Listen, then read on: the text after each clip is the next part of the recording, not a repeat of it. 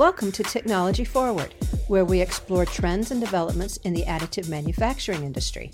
Hello, everyone. I'm Leslie Langnau. In today's edition, we're going to discuss how 3D printing can be used in the electronics industry. I'm here today with Yoav Stern, CEO at Nano Dimension. Nano Dimension provides intelligent machines for the fabrication of additively manufactured electronics such 3D printed electronics are used in electromechanical subassemblies on autonomous intelligent drones, cars, satellites, smartphones, and in vivo medical devices. So thank you for joining me today, Yoav. Thank you very much. Good to speak with you, Leslie. First, why 3D print electronics? What are the benefits? Well, we have to start by defining what is 3D print electronic because there's uh, misconceptions about it.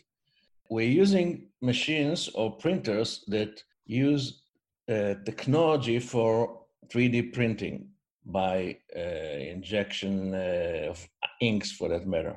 Mm-hmm. But 3D printed electronics are divided between that and added manufactured manufactured electronic AME the difference is 3D printing electronic is when you take a, a injection ink, let's say it's silver, and you inject it and you create a circuit on any three-dimensional or, or non-three-dimensional uh, entity. For instance, when you print the, on the back of your window in the car, there's electric uh, circuit that makes it warmer in the winter, if you remember. Mm-hmm. So that's that's 3D printed electronic because you print a layer of uh, silver, for that matter, that is creating this on the, on the on the glass. But AME, additive manufactured electronic, is really printing electronics in three dimensional, which means taking the material, be it printed uh, conductive or and dielectric, and printing electronic circuit like PCBs that are in three dimensional by adding more material and more more conductive or more additive material as, as we go up in the 3D. Now, back to your question, why using it? So I'll divide it between 3D and AME. 3D you use because it's easier and faster and more efficient to print on the back of the window on the glass with a printer than doing it uh, analog, uh, uh, analog printing, which means you have to somehow create the printed circuit on a different screen, let's say, and then you have to type or, or um, rather glue the screen on the back of the window and then peel it off. Very complicated, takes longer and not efficient. Okay. So that's relatively straightforward. On an AME, why use AME? Because additive manufactured electronics can make parts, printed circuit boards that are very sophisticated that cannot be made otherwise, cannot be made otherwise in a traditional PCB industry. So it's much more innovative and, uh, and breakthrough as much as technology. Okay, but now are there some maybe lesser known challenges to 3D printing electronics? And if so, what are some of those that a designer needs to keep in mind? Okay, the main challenges, and I will focus on the challenges of the AME rather than 3D. The 3D printing has the challenges are mostly how to, to print on, on entities that are complicated in size or in three-dimensional uh, three-dimensional uh, structure. That's for the 3D printing electronics. So you have to be able to print one layer of a circuit board on an um, entity that's complicated. A window of a car is simple an antenna, if it's flat and inside, uh, let's say, a cellular phone, it's relatively simple. It's more complicated, let's say, than than a, than a flat window of a car, etc., uh, etc. Et it's more of the shape of what you print on because you only print one layer. Mm-hmm. Once you go to AME, there's a lot of other challenges mm. because the AME changes the capabilities of your own user product, its weight, it's much lighter, its size, it's very small, becomes almost like uh, fabrication in semiconductors. The performance are better, the amount of waste is much lower because you don't waste material. You print two materials at once. So there are issues. Now we're going into the challenges directly to your question. You print two materials at once because there's dielectric and the conductive. How do they interface together while you're printing them? What are the, the characteristics of this material, the conductive being uh, some kind of a special silver and the dielectric being a polymer, how are they compared to the traditional 40 years old analog industry of PCBs, which are using F, FR4 and all kind of uh, materials that are different? How is the repeatability of the machines? You print a whole product like completely convert digital file into a full product from nothing to a full working product. Is it repeatable? Are all the product the same? What is the speed of doing this? Are the machine fast enough so they can replace manufacturing?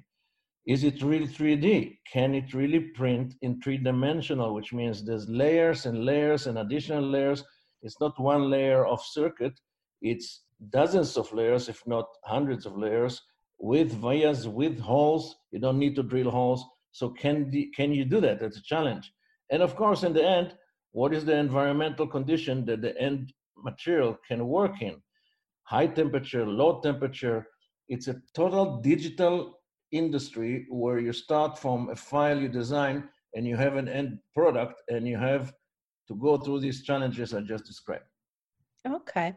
Now, I've seen Nano Dimension at many of the additive manufacturing shows over the past few years.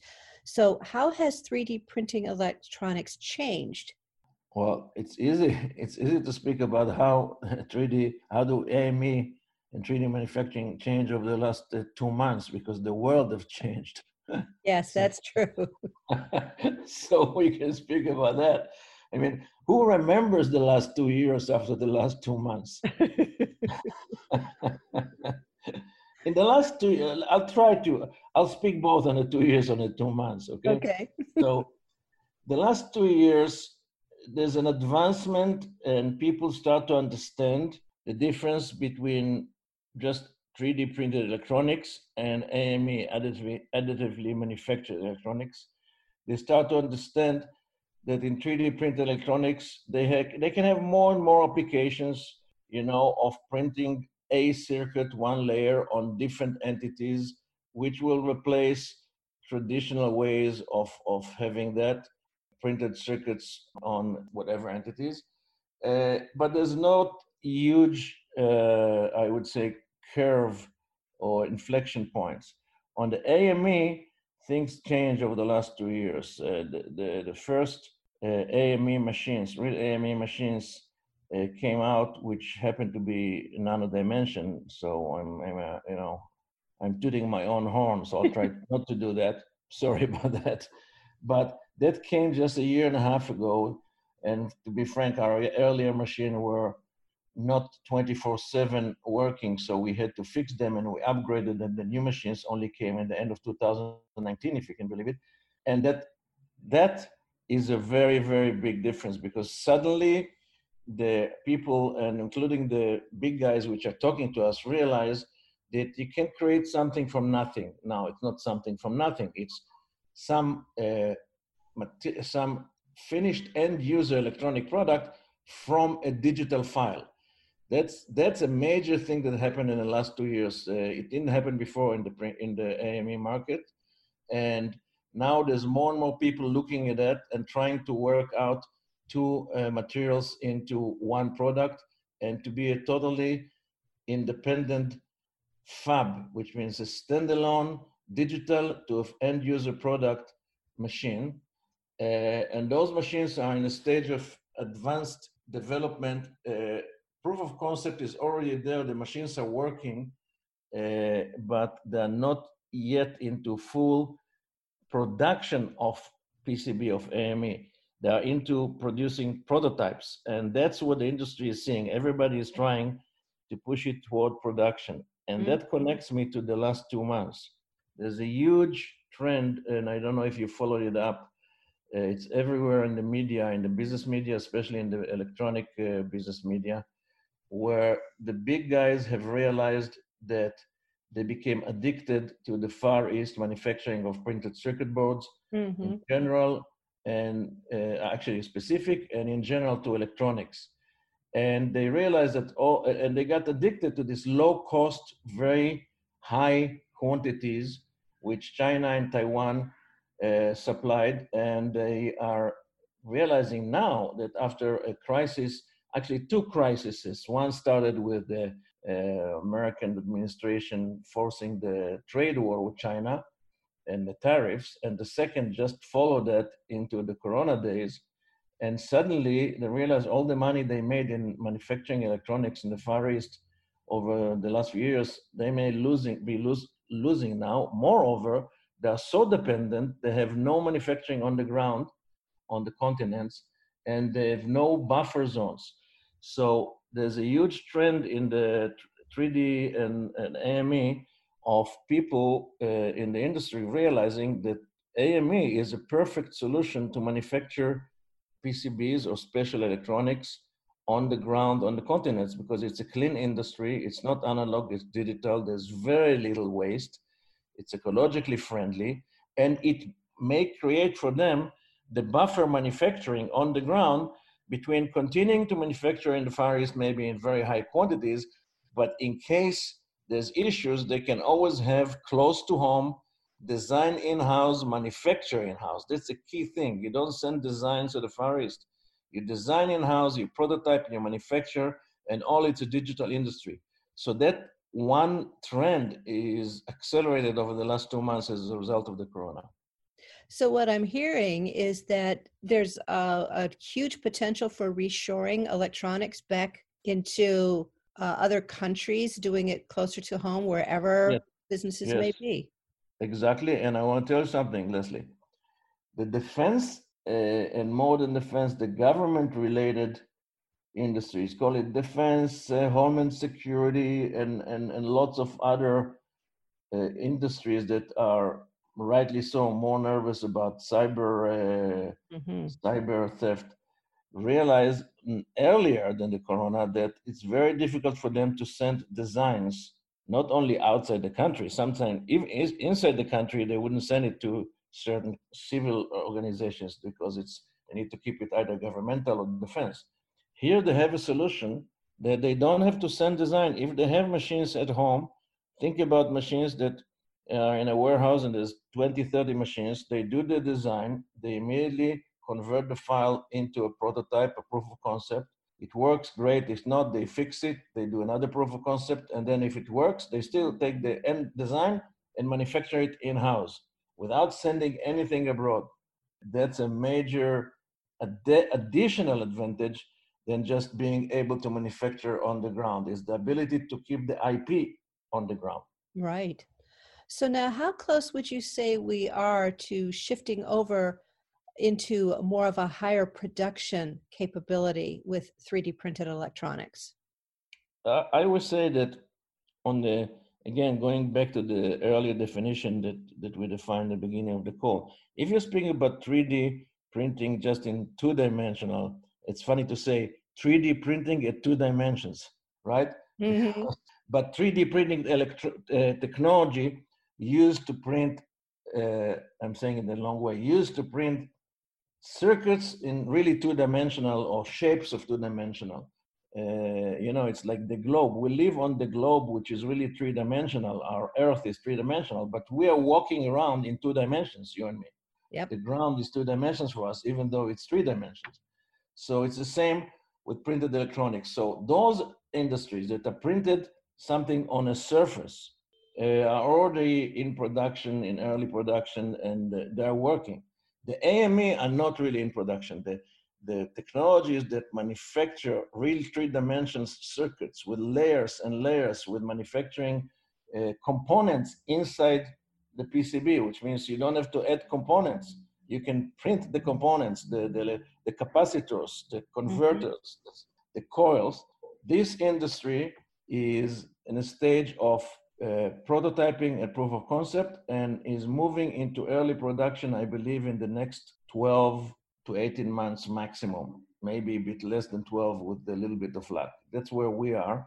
And, uh, the, you know, the, the holy grail is getting into early production. We already post the proof of concept, it works, uh, customers are using it, and the early production is coming. The minute you get into early production, uh, that's the inflection point because then you start to really evolve into machines becoming uh, populating production floors, which is beautiful. Mm-hmm. That should be a very interesting development too, as far as designs for the design yeah. engineer. Speaking yeah. of which, um, for an engineer who's looking into adding electronics into something that they're designing, 3D printed electronics, what are some of the key design considerations they need to be aware of? You hit the nail on the head. There's the reason the, the AME, uh, additively manufactured electronics, is such a compre- comprehensive solution. The ability of the technology has to be integrated into the software that is being used for design. Because when you have a software for design, be it Mentor Graphics or be it uh, SolidWorks, the CAD CAM electronics, CAE, computer aided electronics, are used the traditional design rules and they're not familiar with the new capabilities of this, elect- this technology. So you, if you are a manufacturer of AME machine like we are, you have to also develop the software, let's call it like a design rule library that will be attached to the traditional CAD CAM software. So people, uh, engineers who are designing will be able to include, for instance, the, the option to insert into the design a 50 layers capacitor, which the machine can produce. But if it doesn't have it in its software, it's not going to be able to integrate it into the design. Okay. Uh, or a certain coil that you don't need to add a different coil from a manufacturer of coils or converter with coils, you can print your own coil. So what we do, for instance, and hopefully others, is we had we have a software package that integrates into the industry uh, design softwares that is just like a library, so be able to use the design rules and and leverage the, the advantage of the manufacturing capability of the machines. Interesting. Are there any material considerations that are important? Uh, yeah, I would uh, say even I'll take it one step further. The material in AME, the material and the process is the secret sauce. Everything is around the materials. You take polymer, which melts, you know, at 100, 100 something degrees Celsius, and you take silver who melts at 900 and something degrees Celsius, and you inject them together, and they have to live together as injected, coming out of the machine, melt, molded together, and working. It's a real challenge. It's not a simple silver, and it's not a simple polymer. Once you change the silver a little bit, it's not working with the polymer, so you have to change the polymer. Once you change both of them, you have to change the process. You have to consider temperatures of the process as well as what temperatures the end product is going to work at. And in those temperatures, the product has to maintain its, its characteristic and not changing them. You have to consider what happens over time to polymers and silver when it's exposed to sun, ultraviolet, heat, cold. Does it lose its not capabilities, its characteristics. Does it change its characteristics? How long does it keep them? That is different for industries in defense. Their needs are different than industries that are commercial. Mm-hmm. More than that, how strong is the product? Can it break under G forces? When will it break? How is it comparing to the traditional PCBs or electronics? So everything is around the material, and the minute you, send, send, you change material in order to fit the spec of the end product or the end or the or the vertical industries you're selling, then you have to change the process because and you have to change the other material because they're all relating to each other. So once you ask this question, you hit almost the core breakthroughs in additive manufacturing electronics in three dimensional, which is the chemicals and the physics of the material and the algorithms that can control such a delicate process in real time. Now, um, is there anything I haven't asked that you want to address? Uh, well, you didn't tell me how many machines you want to buy. Me personally, how much do they cost? well, for you, we have a special price, Leslie. okay. that sounds good. It sounds like there's going to be a lot of interesting developments coming up even in the next few months for 3D printing electronics. Yeah, we are very excited. We have, actually, I'll tell you, we have customers. The technology is so new. We had an uh, user conference, the first one um, a few days ago. We found out, and we have users and customers from all over Europe. It was in Europe, in, in Germany, in, in Europe. It was in Zoom video, but it was in Europe. And for four hours, we had customers working with our machines, Leslie, if you can believe it, that develop uh, products that we didn't realize the machines can do. Wow. Which means we said, okay, just a minute. We didn't know this can do it. Let us take from you how did you use the technology? We didn't know it can be used that way. It's really exciting. So and, and the customers are excited because it's almost them participating in the development of the next generation of the machine by showing us what the present generation can do. So they they kind of break the barriers and then they tell us this can do already this. Take it one step to the left or to the right, and it's another breakthrough. It's very, very exciting. Quite an interesting form of collaboration there. Exactly, exactly. And and we're now formalize it with your customers, and we. Uh, it, it's funny how you really hit another nail on the head. We offer them to uh, um, to form a customers advisory board for to our R&D and product team, and which will meet once in two three months, and they were very excited, very excited because all the customers don't feel they're competing with each other. Are they're all kind of working and sharing information because it's going to expand the industry. It's not going to overlap and push each other. It's going to open more uh, uh, horizons for all of them. So we're going to establish now and start to operate in a customers advisory committee uh, along the lines I just described. Um, I have to say, as far as I'm aware, you are the most well-known company of someone who makes 3D printed systems for electronics. Are there others in the industry? Yeah, there, there are more. There are a company like Optomec in the United States that uh, is doing what I described to you before, printing just one layer of uh, of um, uh, silver electronics on any three-dimensional entity.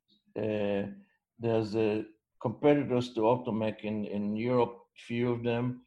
Um, there's uh, there's companies that develop all kind of inks for electronic uh, industry, like KAO from uh, mm-hmm. Japan. But they only develop the inks and mostly the the conductive inks, not the the electric.